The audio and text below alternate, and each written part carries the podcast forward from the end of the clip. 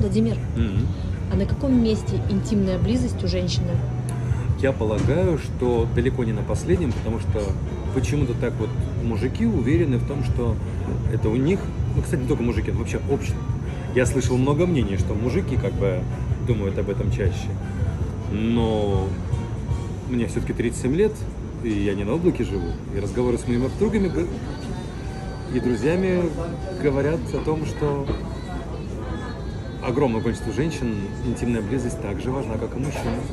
И иногда побольше, чем мужикам.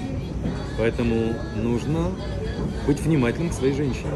Очень внимательным, чаще внимательным.